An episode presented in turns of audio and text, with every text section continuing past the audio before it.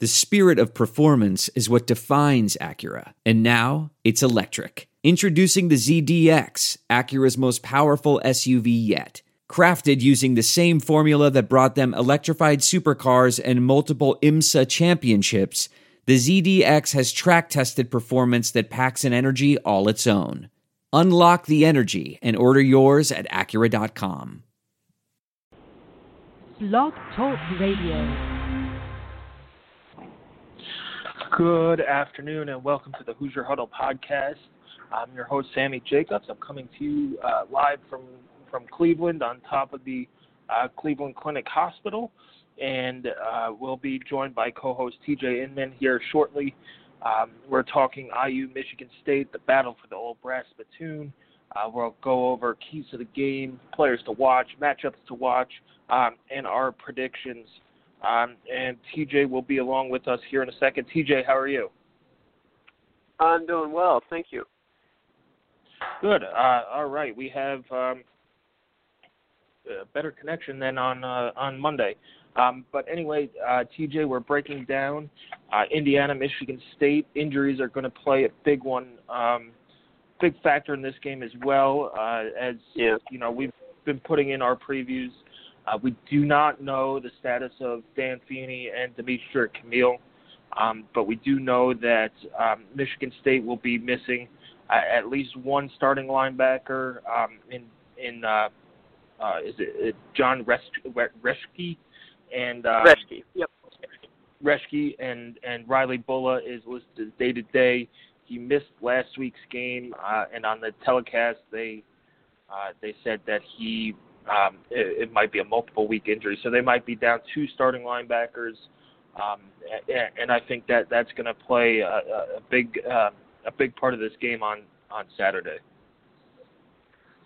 Well, I you know Jon Reschke was really really good. Well, first he missed their opening game, um, and for those that don't know, he's a starting interior linebacker.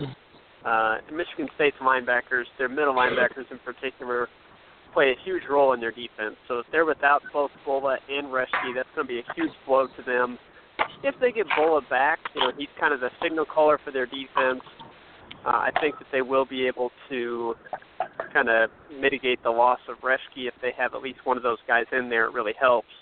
But uh, Reschke missed the Furman game, their opener, with uh, an injury, and then he came back, played against Notre Dame, played really well, had eight or nine tackles, had an interception um, he was really good in that game, and then uh, he was injured in the second half against Wisconsin. It's an ankle injury. He's going to be out multiple weeks. Uh, it's a big loss for them. They're they've got a couple of guys um, that they you know, they like the talent of apparently, but Andrew Dowell and uh, Byron Bullough, yes, another Bullough family member for Michigan State. He's the younger brother uh, Riley, so he can step in there as well. They're both sophomores, limited game experience. Uh, it, it's going to be a downgrade if if uh, either one of them come into the game for Bullough or Reschke, and a big loss. They're both out, no doubt about that. Yeah, and and you know it's this game. I, I think Indiana opened up as as nine point underdogs. Um, I saw the line was at eight the other day, and then I think it went down to seven. So you know, this is a game that a lot of people have Michigan State, who's coming in at at um, 16th in one poll, 17th in another. Um, you know that a lot of people put Michigan State on upset alert. It's an eight o'clock game um, in Bloomington. Both teams are coming off a loss, so they should you know be wanting to rebound. You're going to get probably Michigan State's best effort. They don't want to start uh, the Big Ten season 0 and 2 uh, especially with the aspirations they had coming into the season to where, you know, they get Michigan and Ohio State at home. You know, they have probably the the easiest path to uh, a Big Ten East title in terms of scheduling. Uh, but you know, they're now sitting at at uh, two and one, losing to Wisconsin at home, getting, you know, it, it was manhandled. It was thirty to six. This wasn't, you know, uh, Wisconsin Michigan State game of uh, recent past where you know it came down to a hail mary at the end or a block punt uh, in the Big Ten championship game, uh, things like that. So you uh, bet your bet your bottom dollar that that Michigan State's going to come in here angry, and you know we've we've seen it before with Indiana after after a stinker they usually come out and and and um, and play their best ball. You saw it uh, a couple years ago in 2014 when they lost at Bowling Green, a game that they they should have won.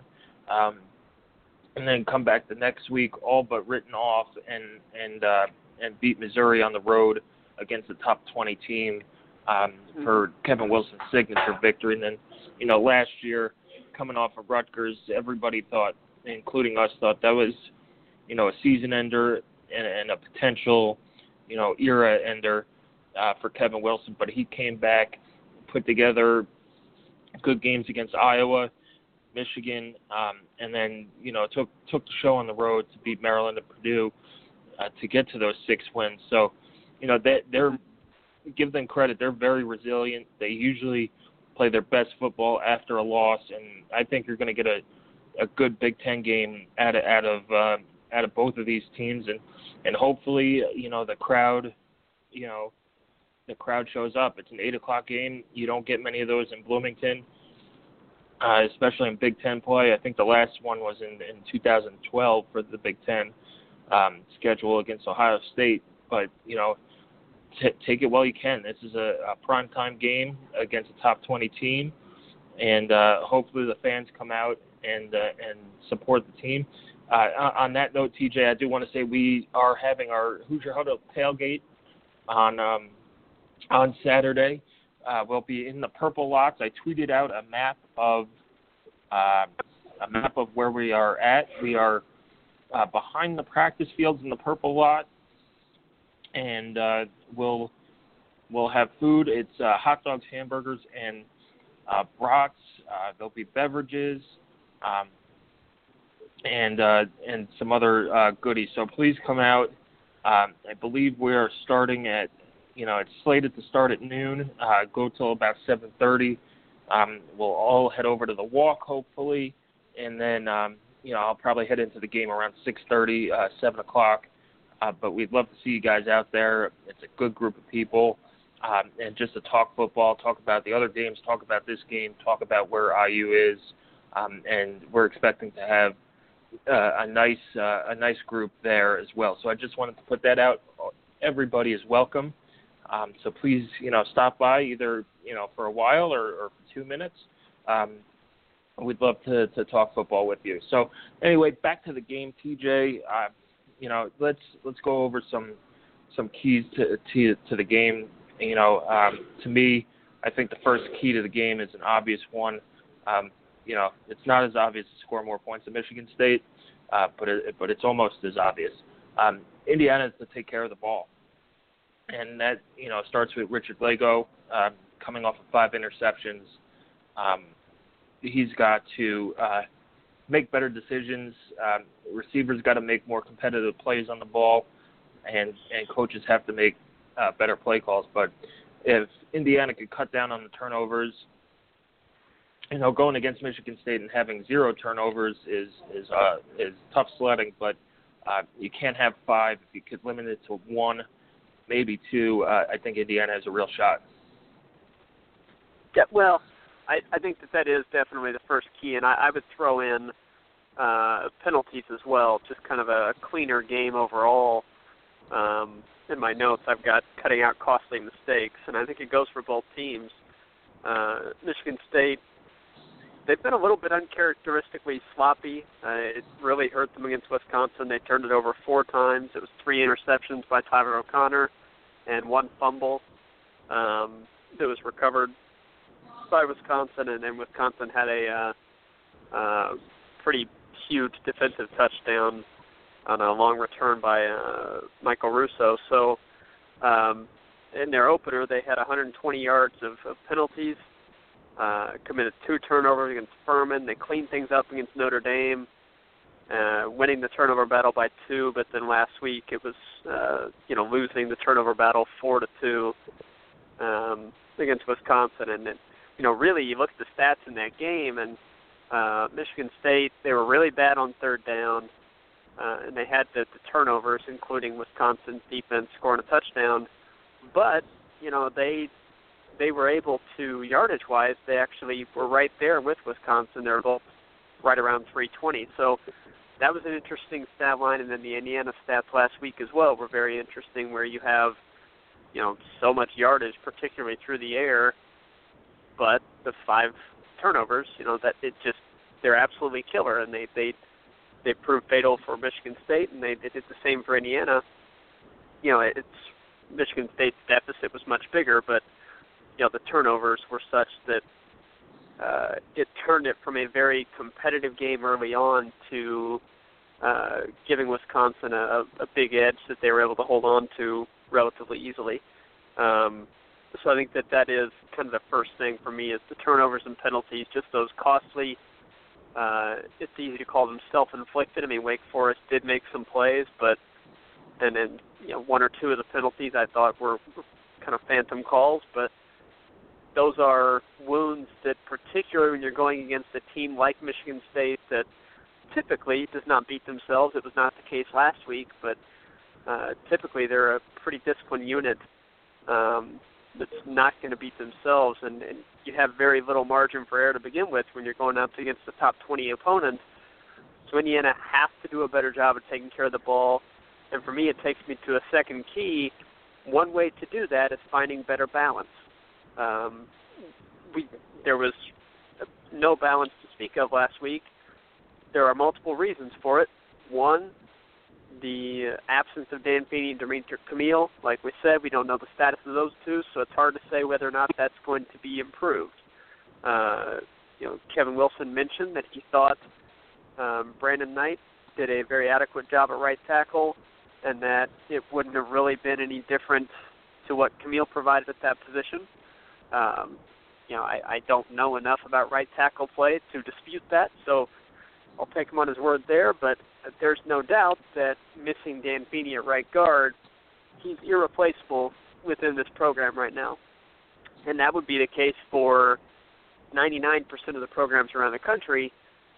Losing a player the caliber the caliber of Dan Feeney that does as much for the offensive line and the overall offensive scheme as, as Dan Feeney does is going to have an impact, particularly on the running game, where Indiana does so much in the running game with him and what he can do. So that's a big one, uh, a big reason why. And then, and then Wake Forest's front deserves some credit for Indiana's struggles with the run as well. Um, so you, know, you look at what can Indiana do that's going to. IU ran the ball 32 times, threw it 47. So you know they strove for balance. It's just the results weren't there. They only had 100, 115 yards, an average of only 3.6 yards per rush, while Richard Lagow, you know, threw for almost 500 yards. Now, eventually, Wake Forest was able to intercept five of those passes, as we know. I think you can cut down some of your uh, likelihood of, of having mistakes in the passing game and I think increase the effectiveness of the passing game when you're able to run the ball. It's no secret that if you can run the ball well, you're going to be able to uh, maybe develop a play action game or you know force the secondary to creep up a little bit and try to help out in the running game, which opens up opportunities for receivers. And I think Indiana's receivers are good enough that if the running game is at all effective, they're going to be able to beat their opponent one on one against almost anybody in the country. Um, I, I liked what I saw enough from Ricky Jones, Mitchell Paige, and Nick Westbrook. Now we know what we have with those guys. I feel like, and we know that they're very capable of beating their opponent one on one. And if the running game can be effective and the Hoosiers can have some balance, uh, that's really going to help out Richard Lagow not have to throw 47 times. I think ideally you'd look for something like I don't know a, a 60 40 run pass split, maybe a 55 45, but I don't think you want to be throwing 15 more times than you run it. It is going to be difficult because Michigan State has a very strong uh, run defense. So far, Furman had 2.6 yards per carry, Notre Dame 2.3 yards per carry, and they were playing from behind much of that game, so they didn't try to run all that much. But still 2.3 is really stout. And then Wisconsin only averaged three yards per carry on 41 attempts. Uh, they've got Malik McDowell and Demetrius Cooper that are really disruptive along the defensive front. And then, you know, Reschke and, and Bullough and, uh, and the rest of their linebacker corps, Ed Davis as well. They're hoping to have him play more of a role. He's a six-year guy that um, is coming back from injury. They're working him back slowly. This will be his third game um, on Saturday. So uh, it's it's a very good run defense, and I, I'm kind of curious. What do you think? Uh, Indiana, let's assume assume that Dan Feeney and Dimitric Camiel are able to play on Saturday. You know, we'll be optimistic. We'll we'll hope for the best and assume the best and say they're able to play. So beyond getting those two guys back, what do you think Indiana can do to be more effective in the run game? Because it wasn't amazing against Ball State either. No, and and you know Ball State now leads the nation in, in sacks, I, I believe. So you know credit to them too. Uh, Anthony Winbush is is really really good.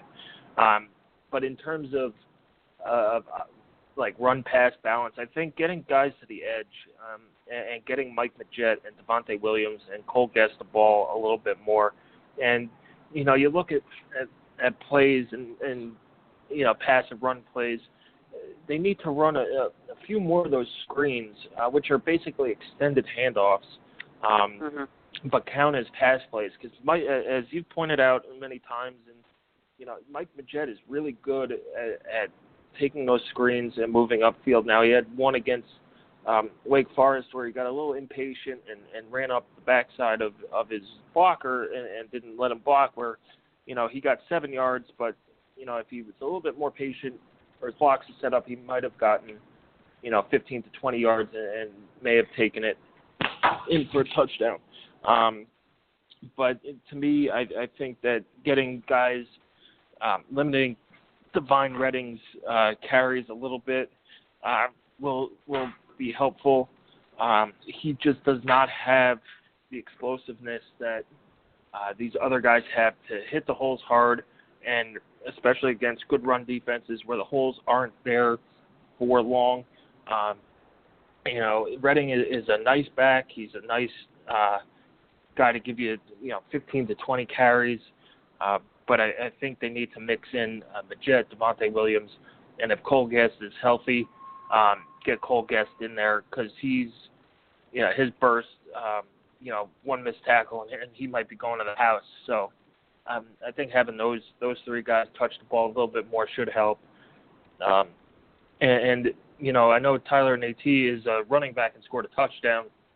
He was playing out of the the Wildcat, or as I've been calling it, the Big Bacon package, um, for that touchdown. So if you take out Tyler Nate, Indiana's running backs have zero uh, touchdowns this year through three games, and and that's not good. That's this is where they're missing, you know, a home run threat like Tevin Coleman, um, and and Jordan Howard who could run through tackles and, and punish people and and really get yards when when yards weren't there. So um, yeah, I think getting these plays, other guys the explosive yeah, plays have these all other guys been in the passing game. Really, they've all been in the passing game so far, which is kind of not what we've seen.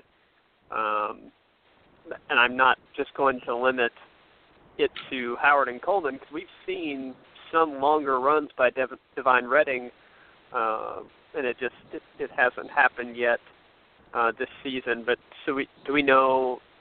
I, I know that Kevin Wilson did not uh, mention it on Monday. I don't know if he mentioned anything uh, at any other point this week, or if anything was said post game. Do we know anything about Cole Gest's availability?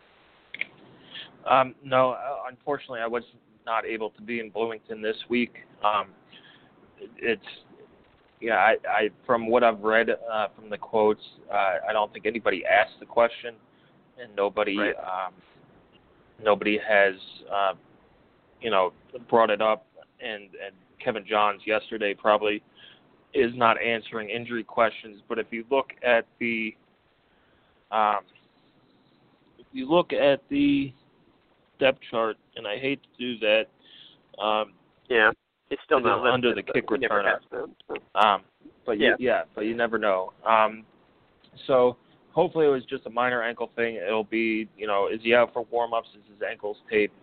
Uh, or are his ankles taped? And all that stuff. So, you know, we'll see going into that game. I think he's a vital part. I think he's a big play waiting to happen, uh, whether it's this week or next week or a few weeks down the road. Um, he's a guy who, who's turned into a, a nice little, you know, I, I don't want to say, you know, third down back, but he's a nice little scat back um, with a, a lot of burst and, and could make things happen in the open field. And and if he breaks a tackle uh, or a guy misses a tackle, he he could get big yardage out of that. And I, I'd like to see him continue on on kickoffs as well because you know he takes the ball and, and he explodes out of the end zone and and, can make things happen. Whereas you know some of these other guys, you know, either dance in the hole at running back or you know are not as explosive on kick return. So I, I think mm-hmm. you know having a more of a run pass balance, getting those safeties to play up a little bit, um, and not double teaming uh, receivers or playing bracket coverage on receivers, just forcing them to do both things. You can't become one dimensional. Um, you know, it happened last year against Rutgers, uh, where IU got out to a big game, couldn't couldn't really run the ball that well uh, consistently, and they ended up passing the ball a lot, throwing a couple interceptions, extending the game, uh, and letting Rutgers back in. Um, but you know, having a consistent run game, you don't have to run for 300 yards, but if you could average, you know, over four and a half, uh, five yards a carry, uh, and, get the ball um, to your running backs 30, 35 times, I think they'll be fine. Um, the the next key to the game, TJ, I think you know, special teams uh, and cleaning that up has uh, got to be a priority. He's now had two kicks blocked that has cost your team points. Um, in the in uh, the first three weeks, he had a block punt that was recovered for a touchdown against Ball State, and the block kick last week against Wake Forest, where the the most concerning thing is guys are coming off the edge unblocked, um, and you know if it's designed that way, then you, got to find a new special teams coach.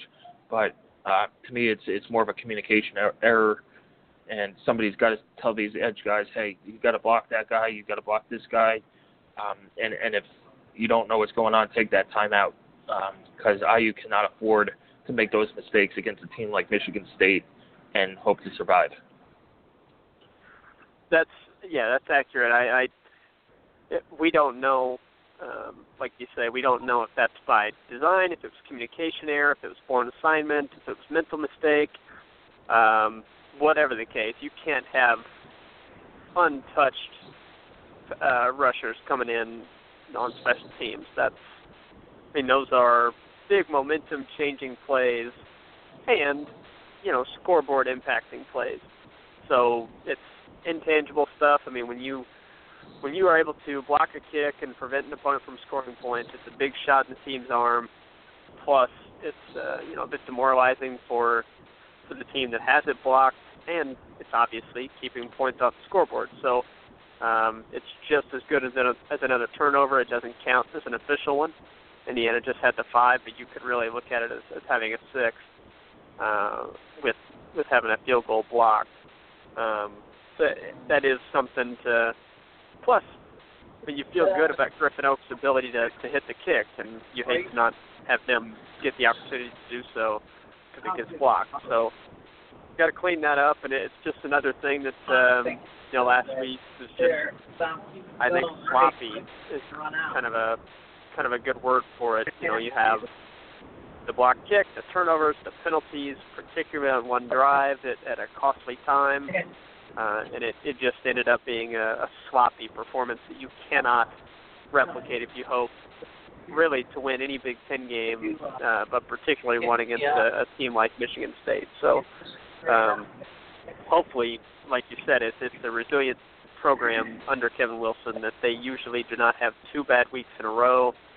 Um, although you know, last week it's so weird. I, I have so many conflicting feelings about last week's game because there was so much to be positive about, but then ultimately it's a sour sour taste and a sour memory because of all the the negative things that happened and then ultimately the result. So um, feels kind of weird to call it a, a you know a really poor performance last week when there was quite a bit of positive to take from it. But um, whereas Michigan State, they're looking at it as you know it's a this is a program that does not lose back-to-back games very often. Um, it has no, not the happened last time they lost one is I think in November of 2012. Um, yeah, when they went seven and six that year, and um, since then they've really been lights out at the program. Uh, so they do not lose back to back very often. Plus, you look at the history uh, of this quote unquote rivalry, which you know Michigan State fans, if you look at their you know their message boards, their their fan sites, um, this is not really a rivalry to them right now, and I, I can't blame them. Um, I think in basketball, they they view Indiana and Michigan State as rivals right now, but uh, in, in football, they don't see it that way. They've won seven in a row. They've won 16 of the past 18. Um, Indiana very rarely keeps them under 42 points. I mean, they are they have six of the past seven years. They've been above 42. Um, you know, when you win 16 of 18 against somebody and seven in a row, yeah, there can be a rivalry trophy associated with the game, but to the team that keeps winning, uh, you know, they've they've got a lot bigger fish to fry than a quote unquote rivalry with IU. So, you know, you look at the history of Mark Dantonio and his program's performance after a loss, the history of this, you know, series with Indiana of, you know, I'll say recent past. Uh, but then you look at how well Indiana does after a loss, typically under Kevin Wilson. You look at the positives that you can take from last week and say, well, you know, it's bad turnover luck. And, and by the way, I, I mentioned that on Monday, and the number was done on this on Football Study Hall uh, associated with SB Nation. Those stats indicate that Wake Forest, with the number of passes they defended, should have expected to have two interceptions. They got five. So they got three interceptions more than you would expect with the number of passes they defend. Um, that resulted in 19 points of turnover luck. Uh, I mean, that's an incredibly high number. Now, it's one game, so fluky things like that do happen. But if you take that, I think you can legitimately say that there were some, quote, bad luck things that happened to Indiana. Now, to an extent, you create your own luck and Indiana deserved to lose that game based on the mistakes they made. But you can also look at it moving into this game as well. You know, the team the Michigan State, the Notre Dame team Michigan State beat, apparently isn't very good. So while it's impressive to win in South Bend, maybe that doesn't mean near as much as we thought it did two weeks ago. The Wake Forest team that Indiana beat, or that Indiana lost to, I think might win seven or eight games. Probably will win seven or eight games.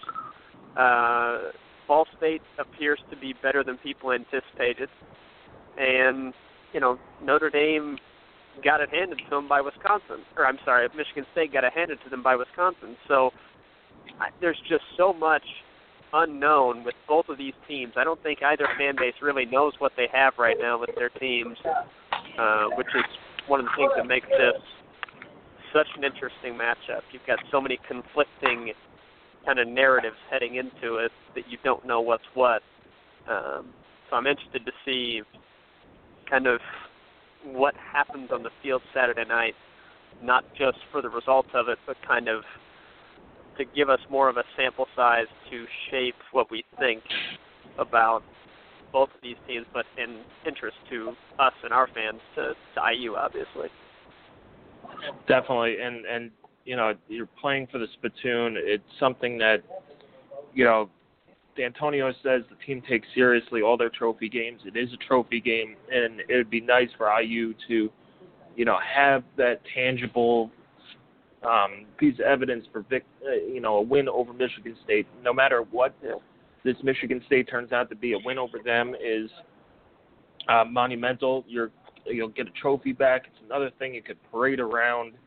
Um, with the bucket um, at alumni events, uh, you know, and it, it's something to for the students to rally around. Um, celebrate with uh, in the crowd after the game uh, if they win. So, you know, it's it's always dangerous for one side not to to, to play up a rivalry, um, especially you know it's kind of like I don't know it, it's if you don't if you take them you can't take anybody lightly. Um, and especially right. uh, a team like Indiana, who's put a scare into a lot of people uh, recently. So, you know, I, I expect a, a good game. Uh, I expect a, a good crowd to come out, um, and, and I, I I really do. I feel a lot better about this week than I did last week against uh, Wake Forest. So, you know, take that for whatever it's worth. Um, but I, I, do feel a lot better about this week. Um, but let's move to our, our matchup to watch. Um, it was written by Alex Compton. Um, he uh, his matchup to watch was uh, Tyler O'Connor against uh, Marcus Oliver. Uh, the leader of both uh, units. Um, Marcus Oliver's obviously a linebacker uh, for Indiana is the leader of that de- uh, of um, of their defense, and Tyler O'Connor is uh, starting quarterback at, at Michigan State and I think them playing off each other, O'Connor's not going to you know run for a thousand yards, but keeping him in the pocket, making him um, uncomfortable, uh, you know, forcing some throws uh, by Oliver um, will you know set the tone for the game. And and if you could, uh, Indiana's defense could get a couple three and outs to start the game and, and build some confidence. Uh, I think that'll go a long way. Um, in terms of winning the game. If it goes the opposite way, where Tyler O'Connor takes, you know, the first two drives, first three drives gets points on them, um, it'll build his his confidence and give him control of the offense and allow them to do a lot more. Well, yeah, two weeks ago he was really sharp against Notre Dame.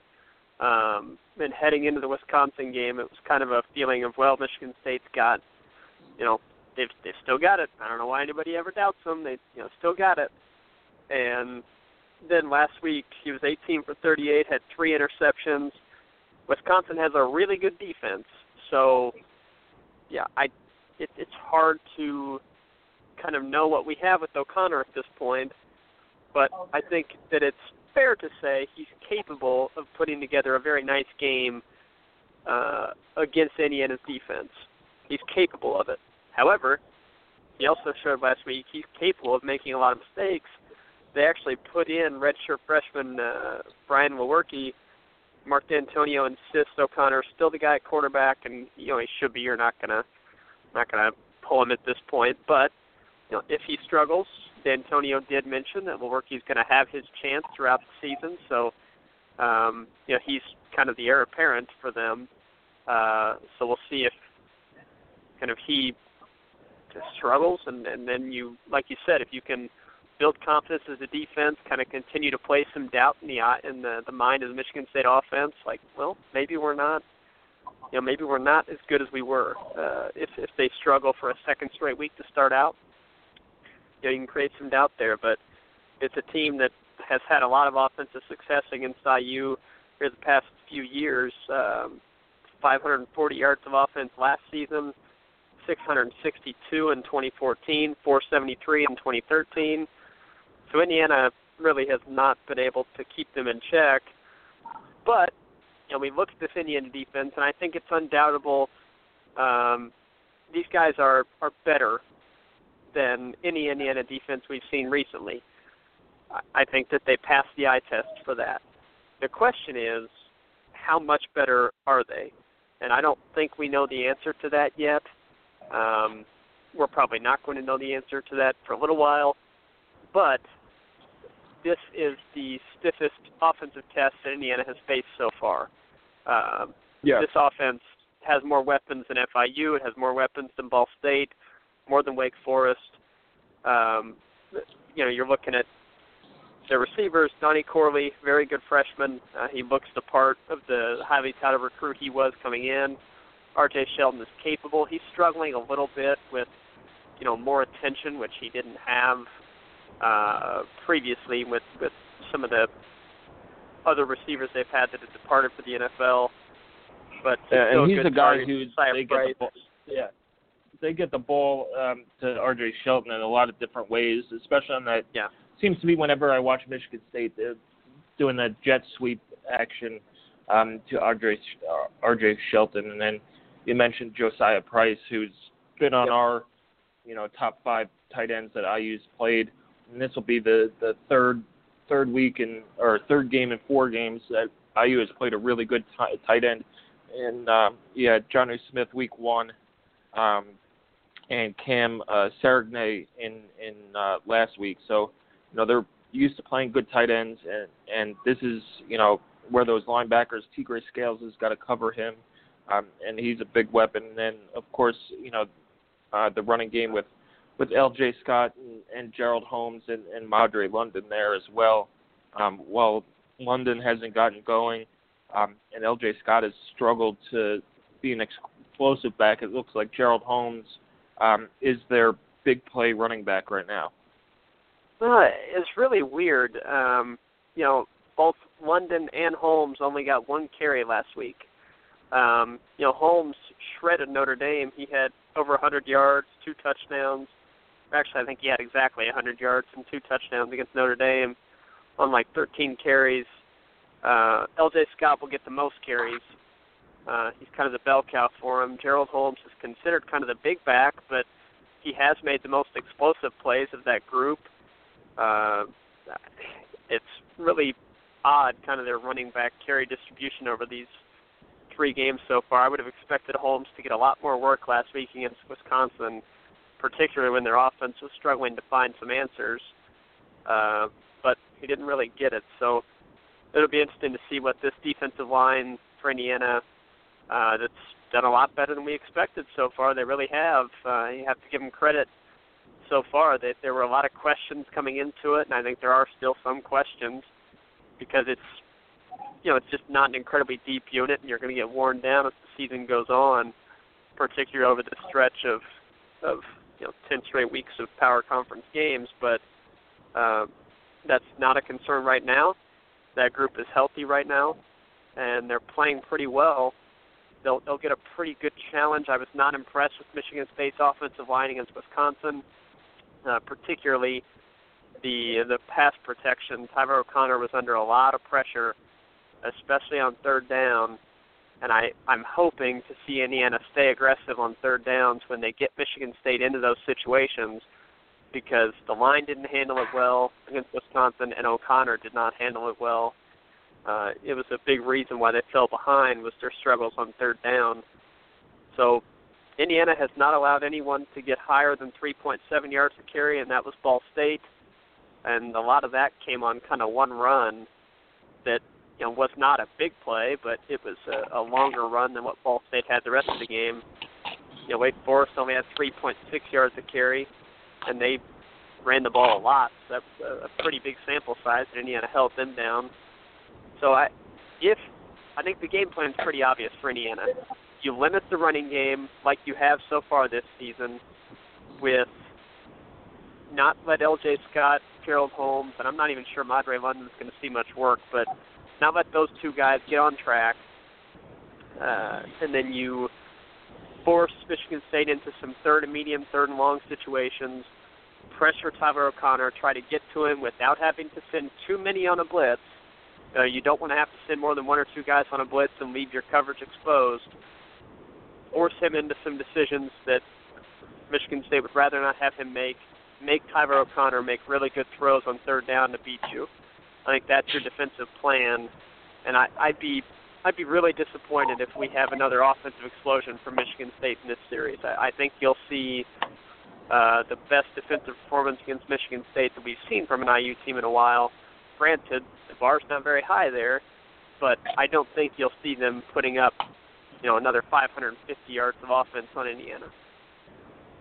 Yeah, and you know to to go back to your defensive line analysis, you know they they've played all right, um, but they need to get pressure on the quarterback with Yeah. without blitzing, um, and that's something that that killed them against Wake Forest um, a little bit in terms of letting John Wolford sit back there for what seemed to be forever, um, and if you know if you let Tyler O'Connor sit back there in the pocket uh, receivers are going to get open, um, no matter who's Yeah. in the secondary. So I think you know, trying to get these guys going. Hopefully, um, you know, they could get more of a rush and and, and more of a push up front.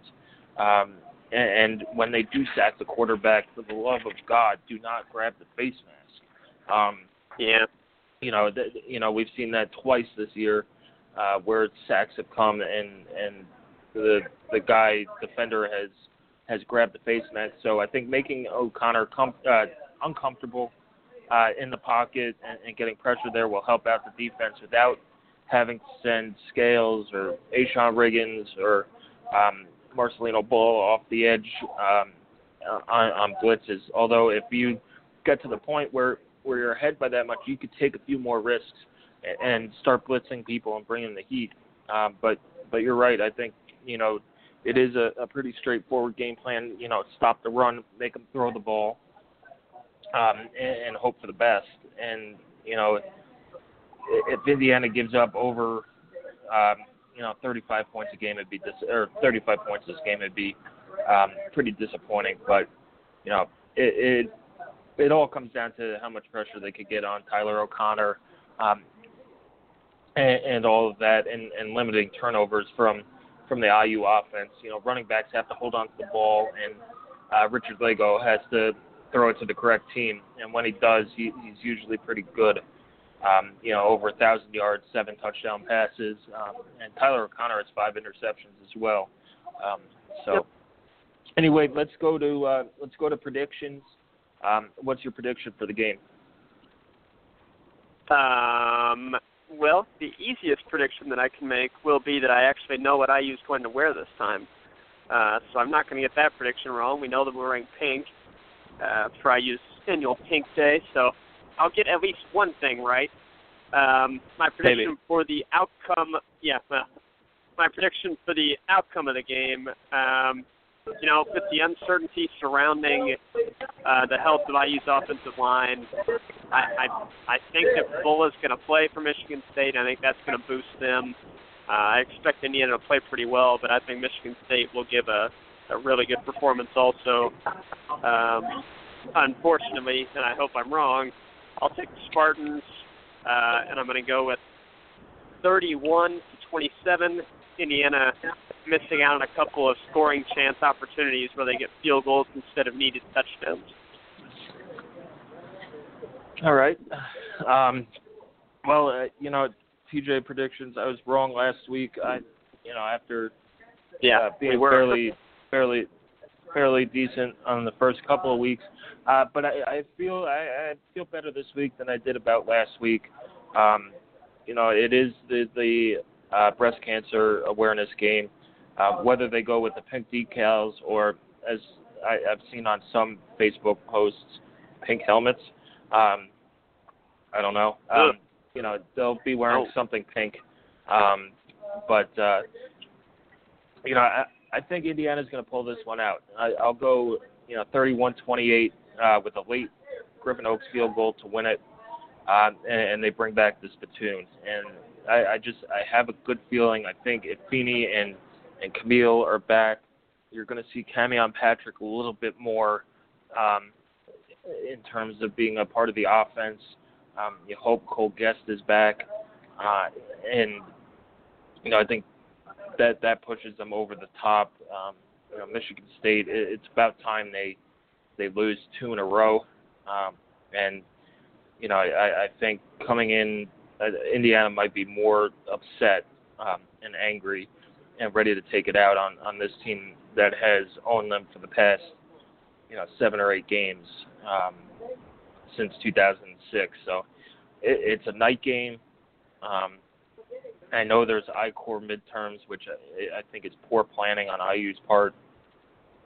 Um, I get that it's school and that comes first, uh, but having tested at eight o'clock on a Saturday night, um, I, I understand the reasons for it, but you know I think that that takes away some of the students. But hopefully, um, the rest of the students who are not taking a test come back um, and, and make some noise. It's it's a it's a unique game.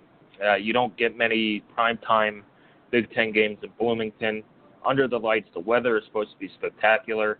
Uh, it's going to be cooler, so you won't be melting to the uh, to the bleachers, and you know it's it's um, 31-28. I think Lagow fixes fixes his turnover issues. The defense plays well enough, gets a few takeaways, um, and, and they fix up the the special teams uh, mishaps and and and uh, kick a field goal to win it. Yeah, I mean, I, I certainly hope your outcome's right. I think we're in we're in line and in agreement that uh, we're expecting a pretty good performance from Indiana on Saturday. Whether or not they they win or lose, I, I'm expecting a pretty good performance, and um, my my outlook on the season will change uh, if we don't get that. If they come out and lay an egg on Saturday after the way that they lost on uh, against Wake Forest, then my outcome for the season, uh, my outlook for the season changes um, at least somewhat, you know. But uh, hopefully we don't have to deal with that. And um, you know, a win on Saturday would would really be huge. It would erase the Wake Forest loss, um, and I think would really be a huge positive for the program. So I'd love to be talking about that on Monday. We'll have you know continuing coverage this week. We'll have game day coverage, uh, like you said, the tailgate, and then uh, the game on Saturday. I'll get the article uh, recapping the game right up after uh, after it's over, and then we'll do our recap uh, podcast, and you'll have your rap and reaction. Uh, we'll have numbers that matter, and then we'll do our our post game pod on uh, Monday at noon, and then move on to well, yeah, we'll deal with we'll deal with the next opponents well, after this game. Yeah, we'll we'll get to Ohio State when we have to. Um, but yeah. Um, anyway, uh, thanks thanks for joining us, uh, TJ. I, I I have a good feeling about this week. You know, fans should take that uh, for what it's worth. Um, but thanks for joining so we blame us. you if it goes and, Yeah, you always blame me. So yep. you know, just blame me for everything. People blame me for Kofi Hughes leaving early, even though his eligibility was up. So, um, anyway, uh, uh, come hang out at the Hoosier Huddle tailgate. Thanks for joining us on the podcast, um, and we look forward to, to Saturday as always. Have a good one.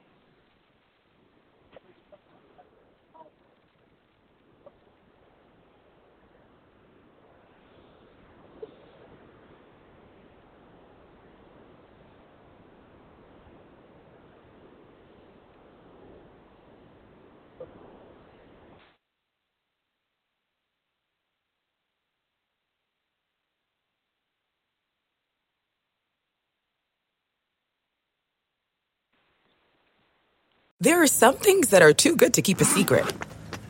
Like how your Amex Platinum card helps you have the perfect trip. I'd like to check into the Centurion Lounge. Or how it seems like you always get those hard to snag tables. Ooh, yum. And how you get the most out of select can't miss events. With access to the Centurion Lounge, Resy Priority Notified, and Amex card member benefits at select events, you'll have to share. That's the powerful backing of American Express. Terms apply. Learn more at americanexpress.com slash with Amex. We're driven by the search for better. But when it comes to hiring, the best way to search for a candidate isn't to search at all. Don't search. Match. With Indeed. Leveraging over 140 million qualifications and preferences every day, Indeed's matching engine is constantly learning from your preferences. So the more you use Indeed, the better it gets. And listeners of this show will get a $75 sponsored job credit to get your jobs more visibility at Indeed.com slash match. Just go to Indeed.com slash match right now and support our show by saying you heard about Indeed on this podcast. Indeed.com slash match. Terms and conditions apply. Need to hire? You need Indeed. I want to tell you a story. It's a story about a scandal, broken relationships, gossip, rumors, money, corporate rivalry, and a broom.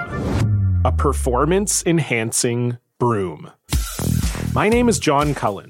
I'm a comedian, podcaster, and for 20 years, I was a semi professional curler. And I want to tell you the story about how a single broom almost imploded the 500 year old sport of curling. We felt like we were bringing a knife to a gunfight. It's the story of a superstar and his fall from grace. Well, I was being dragged through the mud. It's the story of two brother entrepreneurs with a dream. I said, that's great news. It's a story of intrigue. I still don't understand why we want to keep his name secret. The full story has never been told, so I'm going to tell it. Broomgate How a Broom Almost Killed Curling. It was a year I'd like to forget. To listen to Broomgate, search for Broomgate in your favorite podcast app. That's all one word Broomgate. Achieving a gorgeous grin from home isn't a total mystery with Byte Clear aligners. Just don't be surprised if all of your sleuthing friends start asking, What's your secret? Begin by ordering your at home impression kit today for only $14.95. Byte Clear aligners are doctor directed and delivered to your door. Treatment costs thousands less than braces. Plus, they offer flexible financing, accept eligible insurance, and you can pay with your HSA FSA. Get 80% off your impression kit when you use code WONDERY at Byte.com. That's B-Y-T-E dot com. Start your confidence journey today with Byte. What makes a life a good one? Is it the adventure you have? Or the friends you find along the way? Maybe it's pursuing your passion while striving to protect, defend, and save what you believe in every single day. So, what makes a life a good one? In the Coast Guard, we think it's all of the above and more, but you'll have to find out for yourself. Visit gocoastguard.com to learn more. I normally find bras to be so uncomfortable and constricting, but Skims has changed that. You know, I love Skims underwear, so I finally tried their bras, and Skims has delivered again. Skims bras are worth the hype for the amazing shape and support they give, but what I wasn't expecting was how comfortable they are too. I've tried so many bras in the past, and the main issue that I have is that they weren't supportive enough, to the point where they felt slouchy. I love my Skims wireless form bra because it's so comfortable and supportive. The older I get, the more I care about actually being comfortable in what I wear every day. And with my wireless form bra, I no longer have to sacrifice my comfort for the support I need. Shop Skims bras at skims.com, now available in 62 sizes, 30A to 46H. Plus, get free shipping on all orders over $75. If you haven't yet, be sure to let them know we sent you. After you place your order, select podcast in the survey and select our show in the drop down menu that follows.